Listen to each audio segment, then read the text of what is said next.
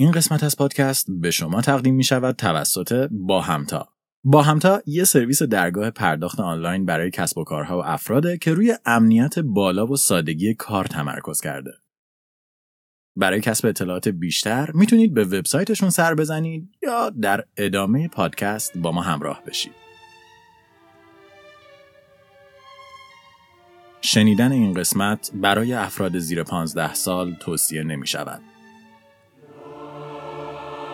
زمان 18 ژانویه 2015 مکان پردیس دانشگاه استنفورد کالیفرنیا پیتر جانسون و کارل فردریک آرنت از دانشجویان خارجی دانشگاه استنفورد بودند. یکی از بزرگترین و معتبرترین دانشگاه های جهان که فارغ و تحصیلینش درصد گسترده ای از شغل های پردرآمد و درجه که کالیفرنیا، آمریکا و حتی سایر نقاط جهان را از آن خود می‌کردند. دانشجویان نخبه ای که با اینکه خیلی درس میخوندن ولی از تفریحاتشون هم غافل نمی‌شدن. به همین دلیل بود که آخر هفته های استنفورد در کالیفرنیا معروف بود. گروه ها و انجمن های دانشگاهی مهمونی های هفتگی بزرگ و شلوغی رو برگزار می‌کردند که پر بود از دانشجویانی که برای چند ساعت دقدقه هفتگیشون رو فراموش می‌کردند و در دریای بیپایانی از الکل، موسیقی و رقص گم می‌شدند. در اون شب زمستونی پیتر و کارل می‌خواستن حوالی نیمه شب به یکی از این مهمونی ها برن. هوا در اون شب به خصوص اونقدر سرد نبود. به همین خاطر دو دوست تصمیم گرفتن تا از دوچرخه های خودشون استفاده کنند و تا محل مهمانی کمی ورزش کنند و قبل از سرد شدن هوا از پردیس دانشگاهی نهایت استفاده رو ببرند. اونها دوچرخه های خودشون رو برداشتند و به سمت محل مهمانی شروع به رکاب زدن کردند. پیتر و کارل نزدیک محل دور همی شده بودند که متوجه فردی شدند که زیر یکی از درختان کاج دراز کشیده بود. پیتر کمی بیشتر دقت کرد. فرد تنها نبود. دیدن چنین منظره هایی در آخر هفته های استنفورد خیلی عجیب نبود. دخترها و پسرایی که دوستان خودشون رو میپیچوندن تا در خلوت با هم دیگه وقت بگذرونن. این خلوت های دو نفره معمولا در خوابگاه ها یا حتی گوشه کنارهای پردیس دانشگاه اتفاق میافتاد. ولی بعضی وقتا که طرفین نمی‌تونستن منتظر رسیدن به یک مکان سرپوشیده بمونن می‌شد اونها رو در حاشیه خیابون هم مشاهده کرد. پیتر به دوستش گفت بی سر و صدا از کنار زوج عبور کنن تا مزاحم خلوت اونها نشن. ولی وقتی فاصله اونها کمی کمتر شد پیتر متوجه نکته عجیبی شد. بدن مرد روی دختر رو در حال تکون خوردن بود ولی بدن دختر هیچ حرکتی نداشت و تکون نمی‌خورد. انگار که دختر بیهوش شده باشه. حالا دیگه بحث حریم شخصی و خلوت خصوصی نبود. پیتر دوچرخه خودش رو کنار اونها نگه داشت و با احتیاط نزدیک شد. ببخشید همه چی رو به راهه؟ مرد سرش رو بالا آورد و از دیدن پیتر کمی جا خورد. اون بلافاصله بلند شد و در مقابل پیتر ایستاد. جوری که بدنش مقابل هیکل درازکش دختر قرار می گرفت و اون رو مخفی می کرد. میگم چه غلطی داری می‌کنی؟ پیتر که شکش بیشتر شده بود شروع به نزدیک شدن به مرد کرد. مرد که ترسیده بود چند قدم به عقب رفت. پیتر اکنون می‌تونست بدن دختر رو ببینه. موهای دختر آشفته و لباسش خاکی بود و هوشیاری نداشت. مرد که نگاه پیتر رو دنبال می‌کرد به وخامت اوضاع پی برد و پا به فرار گذاشت. از طرز دویدنش مشخص بود که خودش هم حال مساعدی نداره. پیتر و کارل به دنبال اون افتادند و بعد از یک تعقیب و گریز نسبتا کوتاه پیتر تونست خودش رو به مرد برسونه روش بپره و اون رو به زمین بندازه. دو دوست پلیس رو خبر کردند و به اورژانس زنگ زدند. خیلی زود ماموران پلیس مرد رو با دستبند از محیط دانشگاه خارج کردند و آمبولانس دختری که هنوز بیهوش بود رو راهی بیمارستان کرد. پیتر و کارل جلوی یک تجاوز رو گرفته بودند. اما این تازه اول ماجرا بود. سلام. براک ترنر با لباس رسمی در دادگاه حاضر شده بود. جوانی 19 ساله که تازه در استنفورد قبول شده و مشغول گذراندن سال اول تحصیلات عالی خودش بود. اون در تیم شنای دانشگاه عضویت داشت و در روز 18 ژانویه با چند نفر از دوستانش داشت به یک مهمونی می‌رفت. اون اصلا انتظار این رو نداشت که فردای مهمونی رو در زندان بگذرونه و تنها چند ماه بعد به جرم تجاوز در دادگاه حاضر بشه. اون صحبتهاش رو با روایتی از وقایع اون شب آغاز کرد. کمی بعد از غروب آفتاب براک به آپارتمان یکی از دوستانش رفت تا عصر رو با اونها بگذرونه. بعد از چند ساعت و نوشیدن چند بطری آبجو به همراه دوستانش راهی مهمونی شد. در مهمونی و کمی بعد چشمش به امیلی افتاد. نامی که دادگاه برای حفظ هویت دختر به اون داده بود. امیلی داشت تنهایی و برای خودش میرقصید. پس براک به سمت اون رفت و بعد از کمی گپ و گفت اونها با هم شروع به رقصیدن کردند. براک و امیلی کمی با هم رقصیدند و بعد همدیگر رو بوسیدند. براک از امیلی می‌پرسه که آیا مایل تا مهمونی رو ترک کنه و به خوابگاه اون برن و امیلی هم با درخواست براک موافقت می‌کنه. اونها در حالی که دست دورشونه همدیگه انداخته بودن از مهمونی خارج شدند و شروع به پیاده روی در محوطه دانشگاه کردند. هر دو نفر مست بودند و نمی‌تونستند درست راه برن. بعد از چند دقیقه پای امیلی پیچ می‌خوره. امیلی که تعادل خودش رو از دست داده براک رو می‌گیره تا نیفته ولی این کار براک رو هم روی زمین و در کنار اون میندازه. براک از خوب بودن حال امیلی اطمینان حاصل می‌کنه. زوج سپس دوباره شروع به بوسیدن می‌کنند و همونجا فوقع ما وقع. براک در دادگاه تأکید می‌کنه که امیلی در همه مراحل کار از رقصیدن تا ترک مهمونی و از بوسه تا حتی بقیه ماجرا از انجام عمل راضی بوده و اون هیچ نشونه ای از مخالفت در دختر ندیده. شاید حتی می‌شد گفت که همراهی امیلی با براک در اون ساعت شب تا حدی حرفای اون رو تایید می‌کنه. اما اولین مشکل داستان براک در همین تعریف از رضایت به وجود میاد. سالیانه نمونه های فراوونی از تجربه براک و امیلی در سرتاسر سر جهان رخ میده. دو نفر که خیلی هم رو نمی‌شناسن در یک مهمونی دوستانه یا هر فضای دیگه همدیگر رو می‌بینن ارتباطشون با هم بیشتر میشه و حتی ممکنه به خونه همدیگه برن. اما در جایی از این پروسه موافقت دو طرفه از بین میره و مشکلات آغاز میشن. در آمریکا از هر پنج دختر یک نفر از تعرض جنسی آسیب دیده و این عدد در سطح جهان به 35 درصد می‌رسه. اتفاقی که در اون فردی بدون اجازه و کسب رضایت از شخص دیگه برای لذت جنسی سوء استفاده می‌کنه. بدنش رو لمس می‌کنه یا برخلاف میلش اون رو مجبور به انجام اعمال جنسی می‌کنه. هرچند که در بیشتر این موارد متجاوز ادعا می‌کنه که با کسب اجازه دست به انجام چنین عملی زده و فرد مقابل راضی به انجام چنین کاری بوده. مشکلی که بررسی چنین رخدادهایی رو حتی سختتر می‌کنه. چرا که تعریف رضایت در بین افراد متفاوته. هر کسی می‌تونه در ذهن خودش هر عکس عملی رو ناشی از رضایت طرف مقابل بدونه در حالی که فرد دیگه ای خلاف این رو نتیجه گیری کنه. یک دوگانگی روانی که بررسی تصمیم های انسان ها در چنین وقایعی رو سختتر می‌کنه.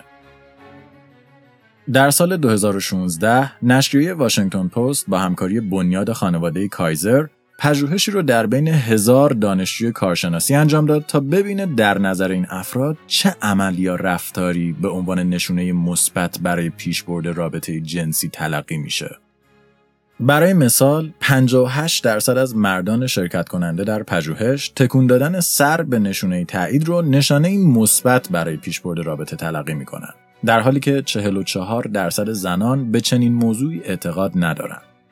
طبق نظر 45 درصد از مردان در آوردن لباس به معنای پیشرفتن رابطه جنسی نیست در حالی که 44 درصد از زنان این عمل رو نشونه مثبت می‌دونن و در نهایت 20 درصد از مردان معتقدند که نه نگفتن برای ادامه دادن رابطه جنسی کافیه.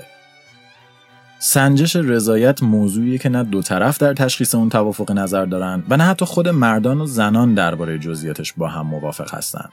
کاری که برای یک مرد خط قرمزه ممکنه برای زنی نشونه مثبت باشه و کاری که یک خانم انجامش رو به منزله نشونه تایید هیچ عملی نمی‌دونه ممکنه برای آقای اجازه کافی برای پیشروی به حساب بیاد. و این موضوع در سوال آخر نظرسنجی بیشتر دیده میشه. سوالی که در اون از شرکت کنندگان خواسته شده بود بگن که آیا ندادن اجازه سریح هنگام انجام یک عمل جنسی تعرض حساب میشه؟ و 50 درصد آقایون و 42 درصد خانم ها گفته بودند که این موضوع قابل تشخیص نیست. این عدم تشخیص به چه معناست؟ به این معنا که شرکت کنندگان تا به حال درباره چنین موضوعی فکر نکردند آیا تصمیم گیری برای پاسخ به این سوال نمونه به نمونه متفاوته یا آیا بررسی این سوال به حس افراد در اون لحظه بستگی داره؟ شاید در یک جهان عادی و برای کارهای روزمره سنجش رضایت کار سختی نباشه. گرفتن اجازه فرایندی که نه زمان می‌بره نه هزینه زیادی داره. اما در داستان براکترنر ماجرا از کسب یک اجازه ساده پیچیده تر بود. چرا که طرف دیگه ماجرا امیلی دو هیچ خاطره ای از اون شب نداشت. ما معمولا همین حدودا اسپانسر رو براتون معرفی می‌کنیم. ولی گفتیم برای اینکه از فضای این قسمت دور نشیم خیلی داستان رو نشکنیم. برای همین با اینکه خیلی دلمون می‌خواد این آهنگ رو براتون پخش کنیم ولی این کارو نمی‌کنیم. با این حال داستان تموم شد لطفا سری پادکست رو قطع نکنین تا بیشتر درباره با همتا و کارهایی که می‌تونین باش انجام بدین باهاتون صحبت کنیم قطع نکنین ها شب امیلی درست مثل براک و قبل از مهمونی آغاز شد. اون با دوستانش برای شام بیرون رفت سپس برای یک پیش مهمانی دور همی های کوچیکی که معمولا قبل از یک مهمانی بزرگتر با حضور دوستان نزدیک فرد در خونه هاشون برگزار می‌شد به خونه دوستش دعوت شد و در نهایت از مهمونی بزرگ دانشگاه سر درآورده بود. در مهمونی یکی از دوستان امیلی به خاطر نوشیدن بیش از حد الکل حالش بد شد و دوستان دیگرش اون رو به خوابگاه بردن. به همین خاطر امیلی داشت اونجا تنها برای خودش میرخصید جایی که اون با براک جوان دیدار می‌کنه و همین امیلی هیچ خاطره دیگه ای از اون شب در ذهنش نداشت.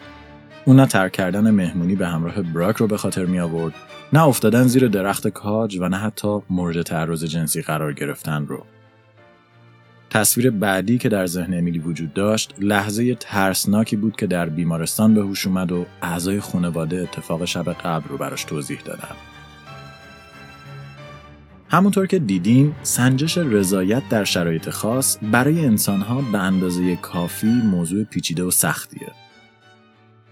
اما در داستان براک و امیلی این ماجرا پیچیده تر هم می‌شد.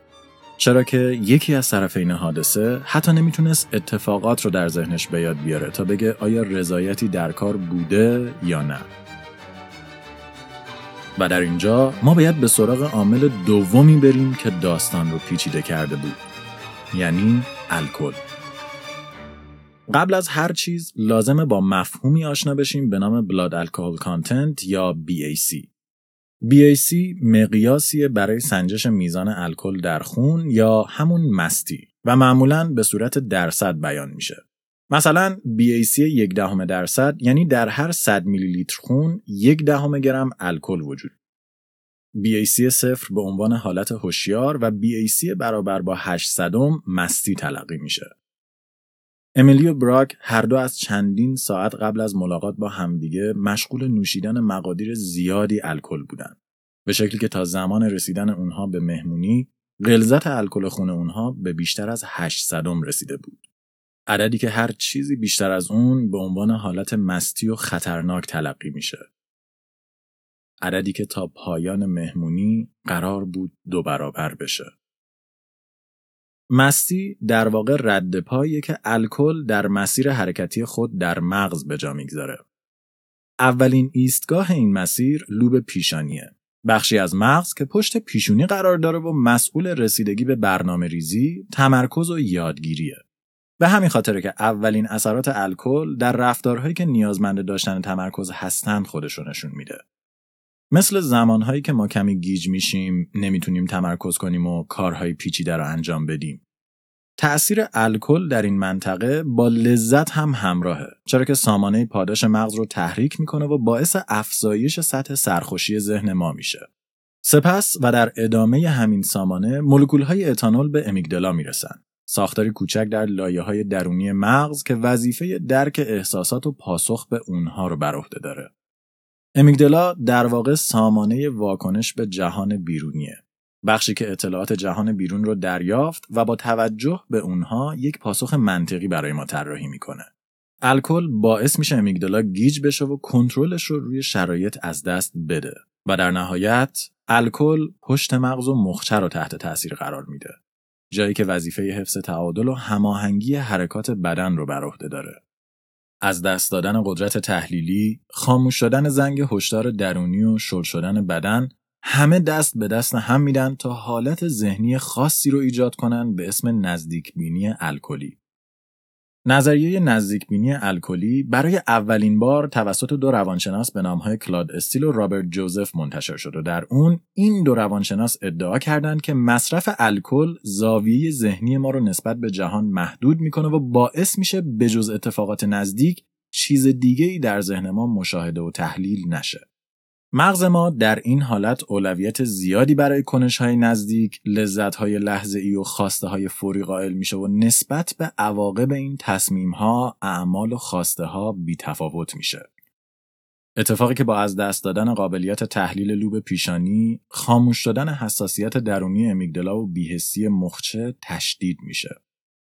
حالا اینکه این نزدیک بینی در زمان مستی روی چه چیزی متمرکز بشه ارتباط مستقیمی با حالت روحی و وضعیت عملکردی شما در زمان نوشیدن الکل داره. اگر شما هنگام تماشای یک مسابقه فوتبال الکل بنوشید، تمرکز شما روی مسابقه و پیروزی معطوف میشه.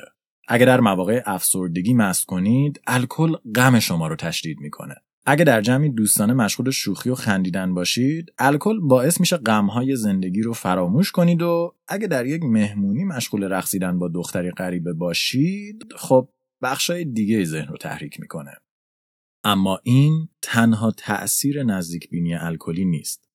این اتفاق در مرحله دوم باعث ساکت شدن تقابل سیستم تفکر تندوکند مغز هم میشه. تفکر تند مسیر لحظه‌ای و خواسته های آنی ذهن و تفکر کند مسیر منطقی تر تحلیل کننده و هوشیار اون. فرض کنید شما انسان شوخ طبعی هستید که طبع شوخی های شما کمی تند و گستاخانه است. در یک مهمونی شما کمی با حاضرین شوخی می‌کنید و باعث ناراحتی اونها میشید. فردای مهمونی یکی از دوستانتون به شما درباره رفتارتون تذکر میده و شما دیگه اقدام به چنین کاری نمی‌کنید. چرا که احتمال بازخواست شدن بعد از چنین رفتاری مانع شوخی های دوباره میشه. اما حالا در نظر بگیرید که یک بار دیگه به چنین مهمونی دعوت شدین و این بار با نوشیدن الکل مست میشید. در چنین حالتی سیستم تند مغز شما که همون علاقه به شوخی های زشت و شنیعه بیدار میشه و به خاطر نزدیک بینی الکلی دیگه سیستم کندی نیست تا به شما نسبت به نتیجه رفتارتون هشدار بده.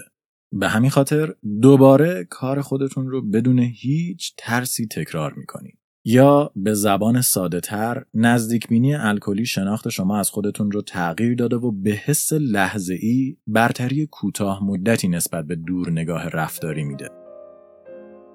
در دادگاه براکترنر با اطمینان ادعا می کرد که امیلی در تمامی فرایند همراه اون بوده و رضایت دو طرفه در همه مراحل وجود داشته. اما آیا می‌تونیم بگیم که براک در اون شب نزدیکبینی الکلی رو تجربه کرده؟ در نزدیکبینی الکلی فرد ممکنه تلاش کنه تا کسی رو ببوسه و با درخواستش مخالفت بشه. ولی چند دقیقه بعد در حالی که خاطره مخالفت اولیه فراموش شده دوباره تلاش کنه و به خودش بگه که طرف مقابل هیچ مخالفتی با انجام عمل نداشته. در نزدیکبینی الکلی فرد ممکنه از گروه 77 درصد افرادی که معتقدن نه نگفتن نشونه کافی برای پیشبرد رابطه جنسی نیست به گروه 18 درصدی بپیونده که نشنیدن نه رو نشونه کافی برای ادامه یک رابطه جنسی می‌دونن و به همین سادگی به یک متجاوز جنسی تبدیل بشه. و در مورد براک و امیلی مشکل اصلی روایت یک طرفه براک بود چرا که امیلی هیچ خاطره ای از وقایع اون شب نداشت. اگر بعد از رسیدن به این نزدیک بینی الکلی فرد به نوشیدن خودش ادامه بده و از مرز BAC 800 عبور کنه یک بخش دیگه از مغز هم آسیب می‌بینه. هیپوکمپس بخشی از دستگاه لیمبیکه که در دو سمت مغز ما قرار داره و وظیفه اصلی اون شکل دادن به حافظه است. خاطرات ما از وقایع زندگی همه در این بخش از مغز شکل می‌گیرند و زمانی که سطح الکل خون از حد عادی بالاتر میره این بخش دچار مشکل میشه و اگه به نوشیدن ادامه بدید از یک جایی به بعد این بخش کلا خاموش میشه و یک جور خلع ذهنی از همه وقایعی که در یک بازه زمانی برای فرد رخ داده ایجاد میشه. نکته عجیب درباره این بخش از مغز اینجاست که حتی اگه هیپوکمپس یک نفر به طور کامل از کار افتاده باشه شما به عنوان یک ناظر خارجی هیچ درکی از این موضوع نخواهید داشت. فرد می‌تونه با شما صحبت کنه و باهاتون برقصه ولی هیچ اثری از این وقایع در ذهنش ثبت نشه. در آزمایشی دکتر دانل گودوین از ده نفر خواست تا شروع به نوشیدن الکل کنند و این کار رو به مدت چهار ساعت ادامه بدن. بعد از اینکه افراد به اندازه کافی مست و گشنه شدند به اونها یک ظرف غذا داد که درون اون سه موش مرده بود. در حالت عادی و با چنین بار احساسی افراد همچین خاطره ای رو هیچ وقت فراموش نمی‌کنن. ولی شرکت کنندگان مست در روزهای بعد هیچ خاطره از موشهای مرده نداشتند انگار که ذهن اونها اصلا چنین منظره رو مشاهده نکرده باشه امیلی هیچ خاطره دیگه از اون شب در ذهنش نداشت. اون نه ترک کردن مهمونی به همراه براک رو به خاطر می آورد، نه افتادن زیر درخت کاج و نه حتی مورد تعرض جنسی قرار گرفتن رو. تصویر بعدی که در ذهن امیلی وجود داشت لحظه ترسناکی بود که در بیمارستان به هوش اومد و اعضای خونواده اتفاق شب قبل رو براش توضیح دادن. امیلی در دادگاه برای هیئت منصفه و حاضرین توضیح داد که چگونه زندگی اون بعد از اون شب از این رو به اون رو شده. اون دیگه نمی‌تونست به زندگی روزمره خودش ادامه بده. دیر سر کار می‌رسید، در وقتهای استراحتش به راه پله می‌رفت و در تنهایی گریه می‌کرد و شبها با گریه به خواب می‌رفت.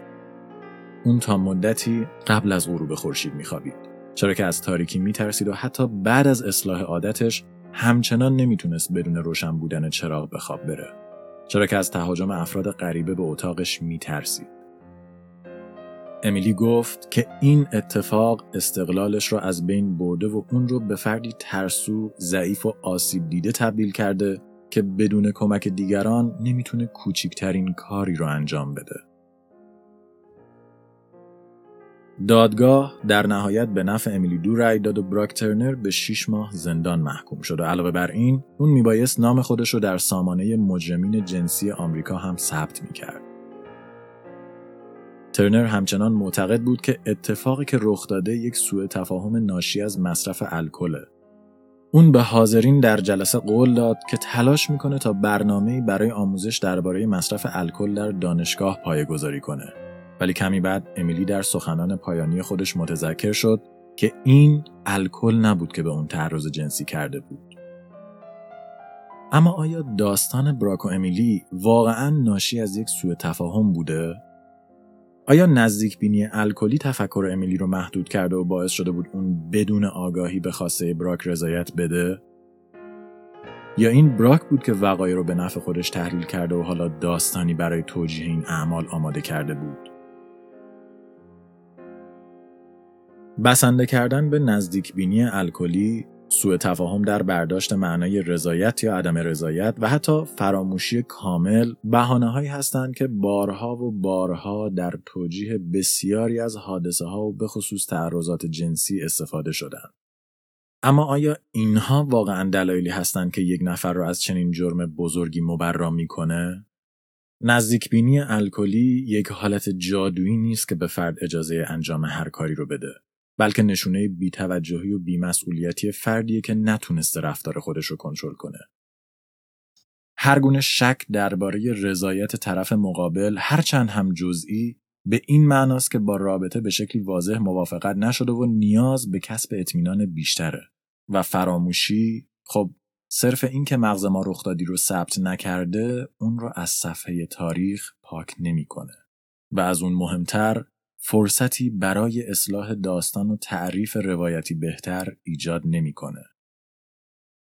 براک در جلسه دادگاه خود اعلام کرد که در تمامی مراحل رابطه امیلی با اون همراه بوده و مخالفتی نکرده. ولی حتی اگه سوء برداشت نزدیک بینی و معنای رضایت رو هم کنار بگذاریم می‌بینیم داستانی که براک تعریف کرده اونقدر قابل اعتماد نیست. در شب 18 ژانویه و چند ساعت بعد از دستگیری مأمور پلیس از براک درباره دلیل فرارش می‌پرسه. منطقا اگه همه چیز با توافق دو طرف می بود دلیلی برای دویدن اون وجود نداشت ولی براک در پاسخ میگه که خاطره ای از دویدن نداره. پلیس از اون درباره بیهوش بودن امیلی می‌پرسه و براک یک بار دیگه پاسخ میده که هیچ خاطری از رابطش با امیلی در ذهنش نیست.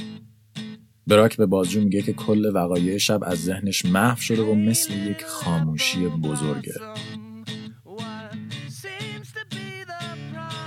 خاموشی بزرگی که براک داستانی زیبا براش سرهم کرده بود.